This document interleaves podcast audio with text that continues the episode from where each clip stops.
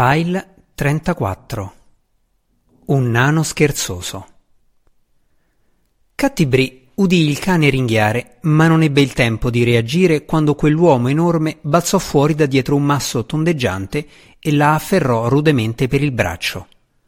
Sapevo che tu sapevi!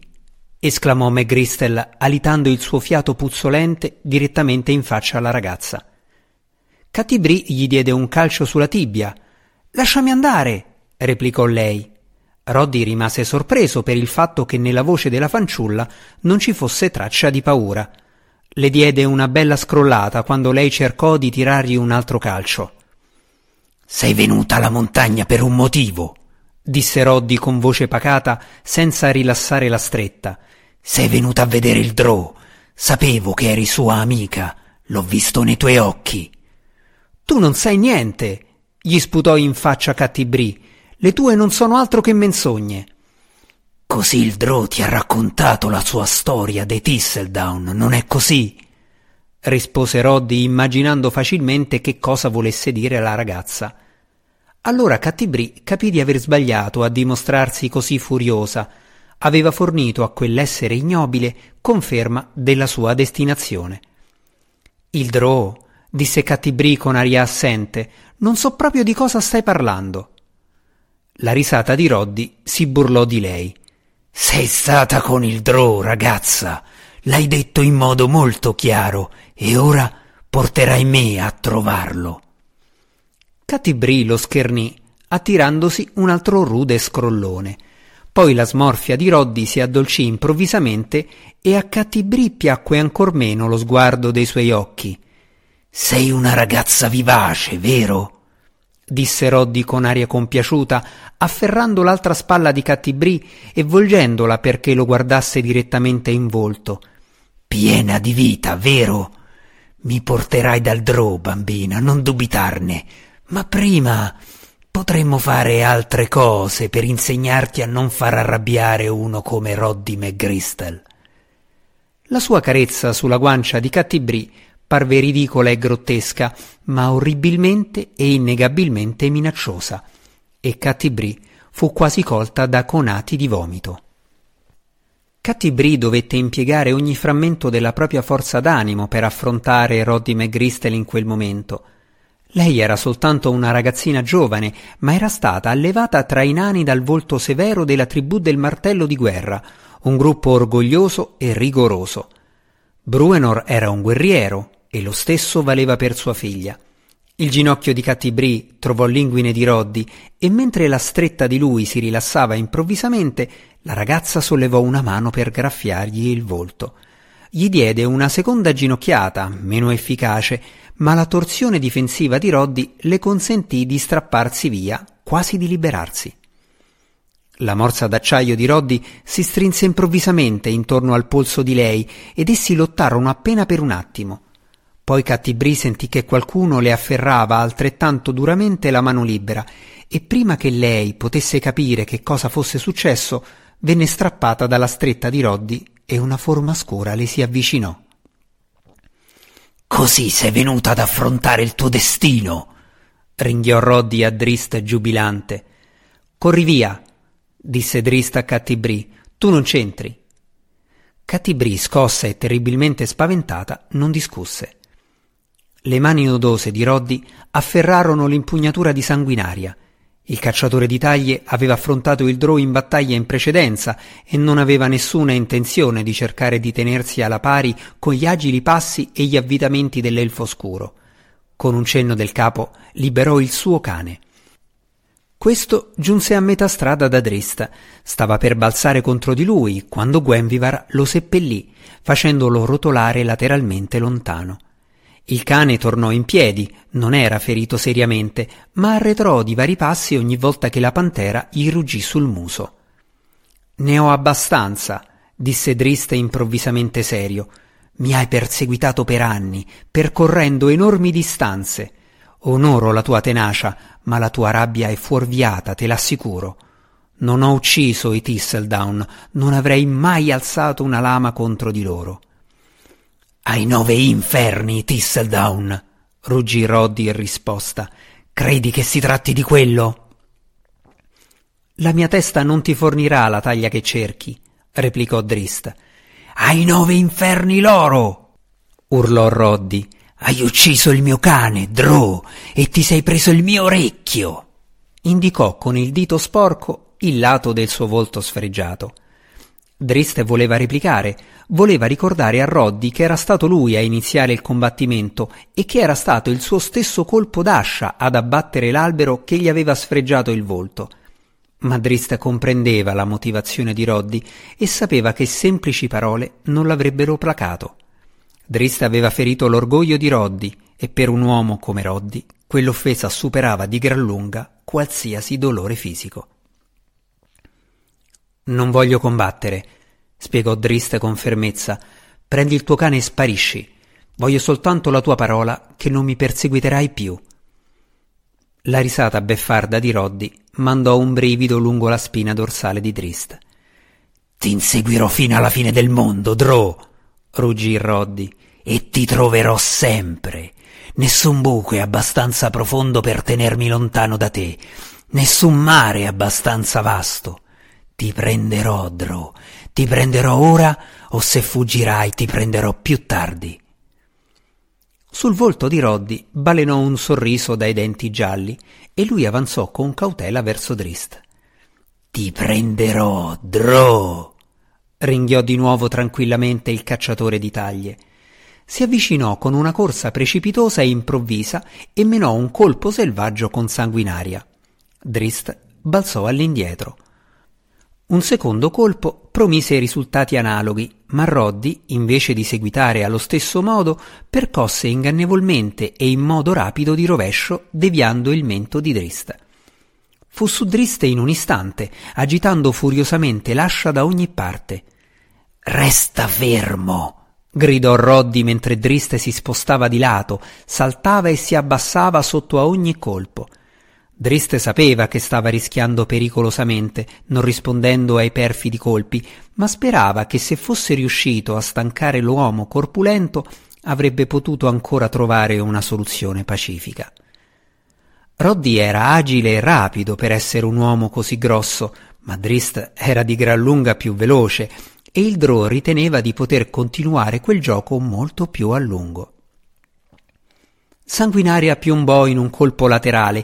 Il taglio era diretto trasversalmente verso il petto di Drist. L'attacco era una finta. Roddy voleva che Drist si abbassasse in modo da poter dare un calcio in faccia al Drow. Drist capì l'inganno, saltò invece d'abbassarsi, effettuò una capriola al di sopra dell'ascia affilata e atterrò con leggerezza ancora più vicino a Roddy. A questo punto Drist passò all'attacco, colpendo Roddy dritto in volto con l'elsa di entrambe le scimitarre. Il calciatore di taglie vacillò all'indietro, sentendo il sangue caldo che gli sgorgava dal naso. Vattene, disse sinceramente Drist, prendi il tuo cane e torna a Maldobar o in qualsiasi altro posto si trovi la tua casa.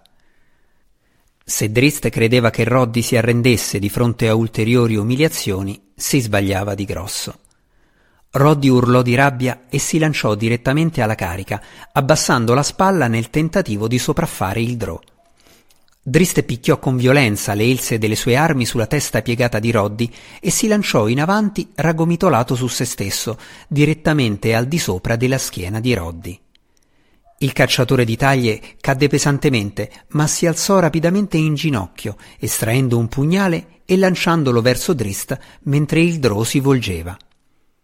Drist vide il guizzo argenteo all'ultimo istante e abbassò una lama per deviare l'arma. Seguì un altro pugnale e un altro dopo di quello, e ogni volta Roddy avanzava di un passo verso il Drow distratto. Conosco i tuoi trucchi, Drow, disse Roddy con ghigno malvagio. Due rapidi passi lo portarono vicinissimo a Drist e il cacciatore di taglie usò nuovamente sanguinaria. Drist piombò lateralmente, raggomitolato su se stesso, e si allontanò di poco più di un metro. Il fatto che Roddy continuasse a sentirsi così sicuro iniziò a snervare Drist. Aveva colpito il bruto con colpi che avrebbero abbattuto la maggior parte degli uomini e si chiedeva quante lesioni potesse sopportare quell'omaccione. Il pensiero portò Drist all'inevitabile conclusione che avrebbe dovuto iniziare a colpire Roddy senza limitarsi a usare solo le impugnature delle scimitarre. Sanguinaria arrivò nuovamente da un lato. Questa volta Drist non la schivò. Avanzò nell'arco della lama dell'ascia e la bloccò con un'arma, lasciando Roddy indifeso per un colpo con l'altra scimitarra. Tre rapidi fendenti a destra chiusero uno degli occhi di Roddy, ma il cacciatore di taglie si limitò a produrre una smorfia e si lanciò alla carica, afferrando Drist e portando a terra l'avversario più leggero di lui. Drist si contorse e menò colpi di piatto, comprendendo che la sua coscienza l'aveva tradito. In uno spazio così limitato non poteva contrastare la forza di Roddy e i suoi movimenti ridotti eliminarono il suo vantaggio rappresentato dalla velocità. Roddy mantenne la sua posizione sopra di lui e mosse un braccio per menare un gran colpo con sanguinaria. Un uggiolio del suo cane bastardo fu l'unico avvertimento che ricevette e non gli fu sufficiente per rendersi conto di quanto stava succedendo e per evitare la corsa della pantera. Gwenvivar fece rotolare Roddy giù da Drist, sbattendolo a terra. L'uomo robusto si mantenne sufficientemente lucido da colpire la pantera mentre questa passava oltre nello slancio, ferendo leggermente Gwenvivar sulla parte posteriore del fianco. Il cane ostinato giunse di corsa, ma Gwenvivar si riprese, ruotò direttamente intorno a Roddy e lo allontanò. Quando Roddy si volse di nuovo verso Drist, fu accolto da un turbinio selvaggio di colpi di scimitarra che non fu in grado di seguire né di contrastare. Driste aveva visto il colpo inferto alla pantera e i suoi occhi color lavanda si accesero, indicando che aveva deciso d'abbandonare ogni compromesso. Un'elsa colpì con violenza il volto di Roddy, seguita dall'altra lama di piatto. Gli diede un calcio nello stomaco, nel petto e poi all'inguine, in quello che parve un unico movimento. Impenetrabile, Roddy accettò il tutto con un ringhio, ma il Droe infuriato insistette. Una scimitarra colpì nuovamente sotto la lama dell'ascia e Roddy si lanciò alla carica, pensando ancora una volta di portare a terra Drist. La seconda arma di Drist colpì per prima, tuttavia, ferendo Roddy all'avambraccio. Il cacciatore di taglie si ritrasse, afferrandosi l'arto colpito, mentre sanguinava cadeva a terra. Drist non rallentò. La sua avanzata colse Roddy di sorpresa e vari calci e pugni ridussero l'uomo ad annaspare. Poi Driste balzò alto, volando in aria e calciò con entrambi i piedi, colpendo in pieno la mascella di Roddy e facendolo crollare pesantemente a terra. Roddy cercò ancora di scuotersi e tentò d'alzarsi, ma questa volta il cacciatore di taglie sentì le lame taglienti di due scimitarre posarsi sui lati opposti della sua gola. Ti ho detto d'andartene, disse severamente Drist senza muovere di un centimetro le lame, ma lasciando che Roddy sentisse acutamente il freddo metallo. Uccidimi, disse Roddy con calma, intuendo una debolezza nel suo avversario, se hai il fegato per farlo. Drist esitò, ma il suo sguardo minaccioso non si addolcì.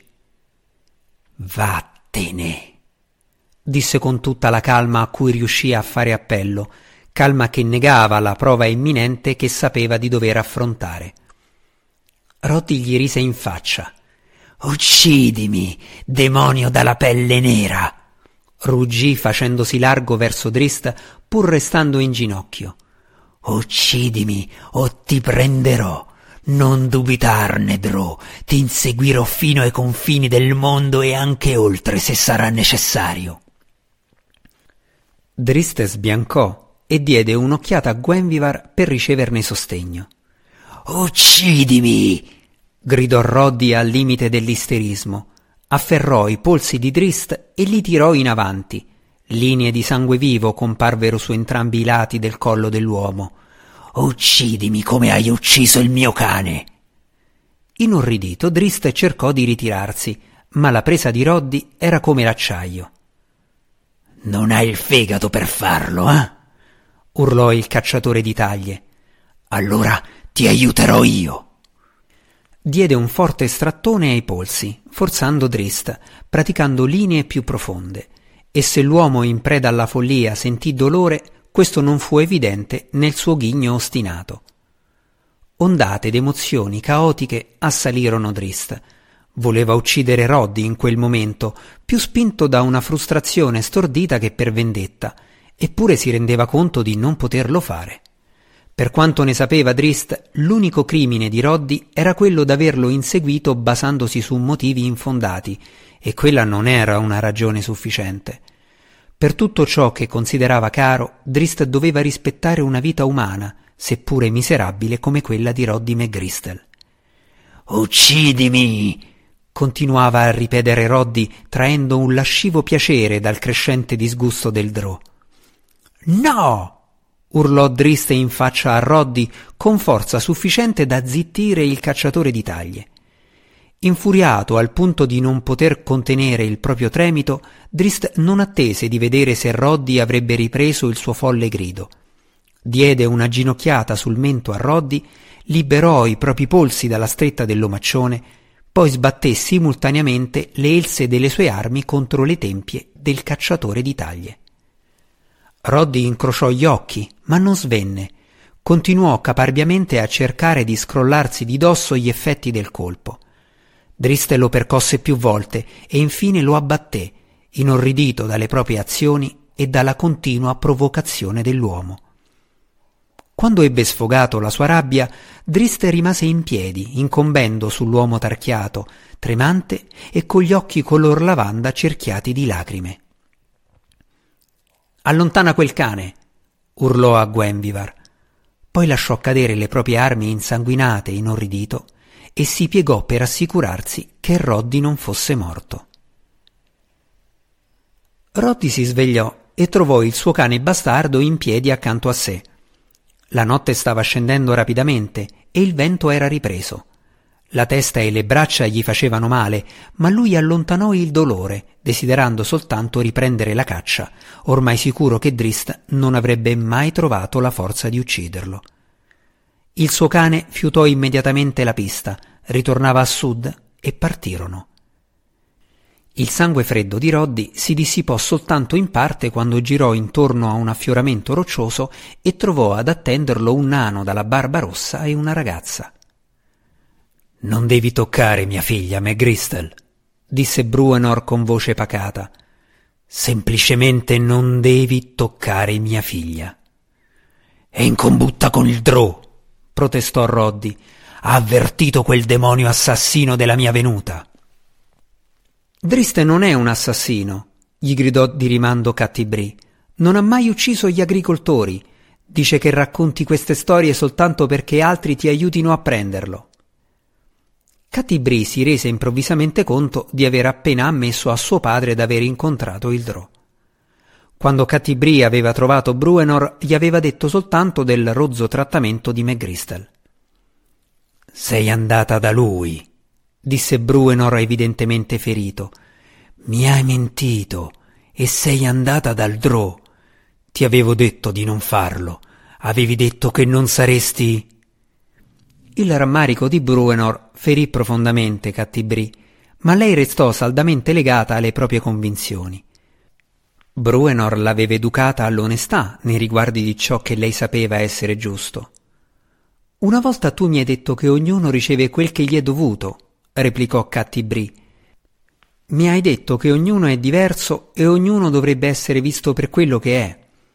Io ho visto Drist e ti posso dire che l'ho visto sincero non è un assassino. E lui è. indicò McGristel con aria accusatoria. Un bugiardo. Io non traggo alcun vanto dalla mia menzogna, ma non potrei mai permettere che Driste venisse preso da quest'individuo. Bruenor rifletté per un attimo sulle parole della figlia, poi le passò un braccio intorno alla vita e l'abbracciò forte. L'inganno della fanciulla bruciava ancora, ma il nano era orgoglioso che la sua ragazza avesse preso posizione per ciò in cui credeva. In verità Bruenor non era uscito lì fuori alla ricerca di Cattibrì, che credeva se ne stesse imbronciata nelle miniere, ma per trovare il Drò.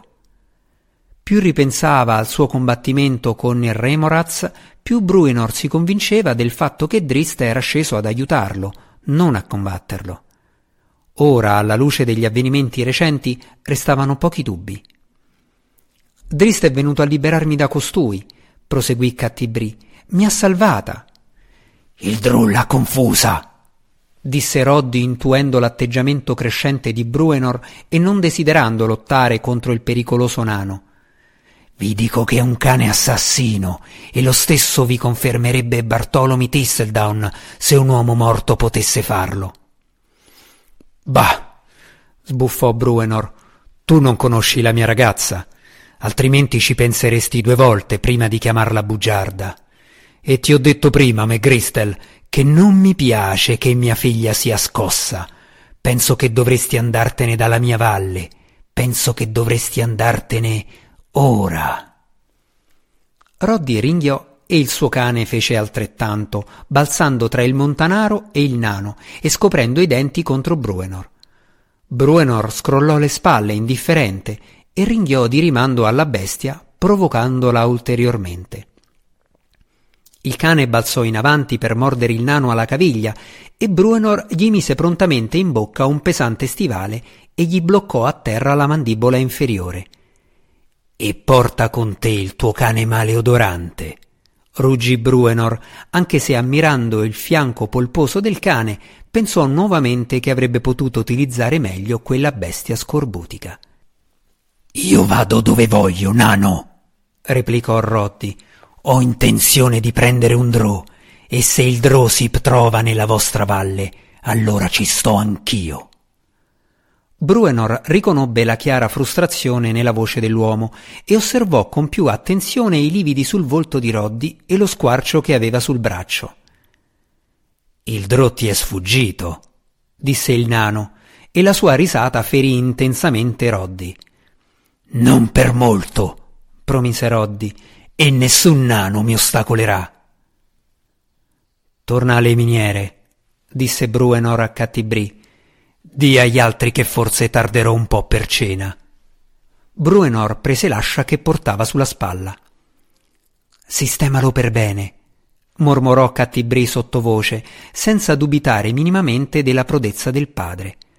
Baciò Bruenor in cima all'elmo e poi corse via felice. Suo padre si era fidato di lei, nulla in assoluto poteva andare di traverso. Roddy McGristel e il suo cane con tre zampe lasciarono la valle poco più tardi. Roddy aveva visto una debolezza in Drist e pensava di poter vincere contro il Drò, ma non aveva visto nessun segno del genere in Bruenor martello di guerra. Quando Bruenor aveva abbattuto Roddy, impresa che non aveva impiegato molto tempo a compiere, Roddy non dubitò per un secondo che se avesse chiesto al nano d'ucciderlo, Bruenor sarebbe stato lieto d'accontentarlo. Dalla sommità dell'erta meridionale, dove si era recato per dare l'ultima occhiata a Ten Towns, Drist osservò il carro che abbandonava la valle, sospettando che fosse quello del cacciatore di taglie. Non sapendo che cosa significasse tutto ciò, ma stentando a credere che Roddy avesse cambiato le proprie intenzioni, Drist abbassò lo sguardo sui suoi averi nello zaino e si chiese quale sarebbe stata la sua prossima meta. Le luci della città ora stavano accendendosi e Drist le osservò con emozioni contrastanti.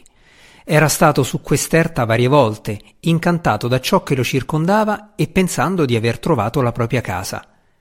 Com'era diversa ora questa veduta. La comparsa di McGristel aveva fornito a Drist una pausa e gli aveva ricordato che era ancora uno sbandato e che lo sarebbe sempre stato. Drizzt, mormorò tra sé, una parola veramente incriminante. In quel momento Drist non credeva che avrebbe mai trovato una casa, non credeva che un drò che non era un drò nell'animo avesse un posto in tutti i reami, sulla superficie o nel buio profondo. La speranza, sempre effimera nel cuore stanco di Drist, era completamente scomparsa. Questo luogo è chiamato Colle di Bruenor, disse una voce burbera dietro a Drist. Lui si volse di scatto pensando di fuggire, ma il nano dalla barba rossa era troppo vicino perché lui riuscisse a dileguarsi. Gwenvivar corse al fianco del drò, scoprendo i denti. Tieni calmo il tuo animale elfo, disse Bruenor. Se il felino ha un sapore sgradevole come il cane, non voglio saperne. Questo posto è mio, proseguì il nano. Io sono Bruenor e questo è il colle di Bruenor. Non ho visto alcun segno di proprietà, rispose Drist sdegnato. Aveva esaurito la pazienza per via della lunga strada che ora sembrava farsi più lunga. Ora so che lo rivendichi e perciò me ne andrò. Stai tranquillo, nano, non ritornerò. Bruenor alzò una mano sia per zittire il Drò che per impedirgli di andarsene. È soltanto un mucchio di sassi, disse. Si trattava più o meno di una scusa da parte di Bruenor. L'ho definito mio, ma questo lo rende forse tale? È soltanto un maledetto mucchio di sassi. Drist piegò la testa di lato all'inaspettata divagazione del nano. Nulla è ciò che sembra, Drow, dichiarò Bruenor. Nulla. Tu cerchi di seguire quel che conosci, lo sai, ma poi scopri di non sapere quel che pensavi di sapere. Credevo che un cane avesse un buon sapore, sembrava piuttosto buono, ma ora il mio ventre mi sta maledendo per quest'idea. Il secondo accenno al cane accese un'improvvisa luce rivelatrice sulla partenza di Roddy McGristel. Lo hai mandato via, disse Drist indicando giù verso la strada della valle. Hai spinto McGristel a smettere di inseguirmi. Bruenor lo udì a malapena e in ogni caso non avrebbe certamente ammesso quell'azione dettata dalla bontà d'animo. Non mi sono mai fidato degli umani, disse pacatamente. Non sai mai che intenzioni abbiano e quando lo scopri molte volte è troppo tardi per porvi rimedio. Un elfo è un elfo, dopo tutto, e lo stesso vale per un ognomo. E gli orchi sono incondizionatamente stupidi e brutti. Non ne ho mai conosciuto uno di diverso, e ne ho incontrati parecchi. Bruenor diede dei colpetti alla sua ascia e a Drist non sfuggì quel che voleva significare. Lo stesso pensavo dei Drow, continuò Bruenor. Non ne ho mai conosciuto uno, non ho mai desiderato farlo. Chi vorrebbe, mi chiedo? I Drow sono cattivi, abietti. Così mi è stato detto da mio padre e dal padre di mio padre e da chiunque me ne abbia parlato. Guardò le luci di Termalain su Maer Dualdon a ovest scrollò il capo e diede un calcio a una pietra. Ora ho sentito che un drò si aggira nella mia valle. E che cosa deve fare un sovrano? Poi mia figlia va da lui. Un fuoco improvviso illuminò gli occhi di Bruenor, ma lui lo mitigò rapidamente, quasi si sentisse a disagio non appena guardò Drist. Mi mente in faccia. Non l'ha mai fatto prima. E non lo farà più se è furba. Non è stata colpa sua, iniziò Drist, ma Bruenor agitò selvaggiamente le mani per allontanare l'intera faccenda. Pensavo di sapere quel che sapevo, continuò Bruenor dopo una breve pausa. La sua voce era quasi un lamento. Avevo immaginato il mondo in un certo modo, con una certa sicurezza. Facile farlo quando te ne stai nel tuo buco si volse a guardare Drist direttamente nella luce fioca degli occhi color lavanda del Drò. Il colle di Bruenor? chiese il nano scrollando le spalle rassegnato. Che cosa significa, Drò, dare un nome a un mucchio di sassi? Pensavo di saperlo, certo, e pensavo che un cane fosse buono da mangiare. Bruenor si strofinò una mano sul ventre e aggrottò la fronte. Chiamalo mucchio di sassi, allora, e io non ho alcun diritto su di esso più di quanto non ne abbia tu. Chiamalo colle di drista, allora, e così mi scalzeresti.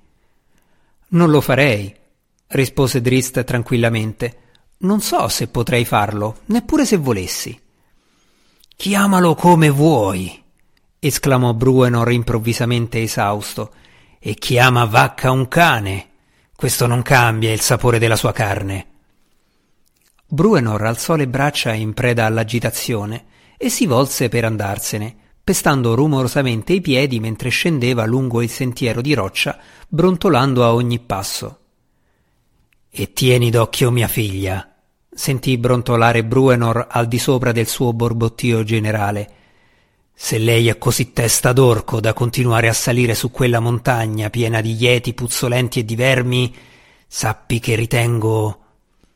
Il resto svanì mentre Bruenor scompariva dietro a una svolta.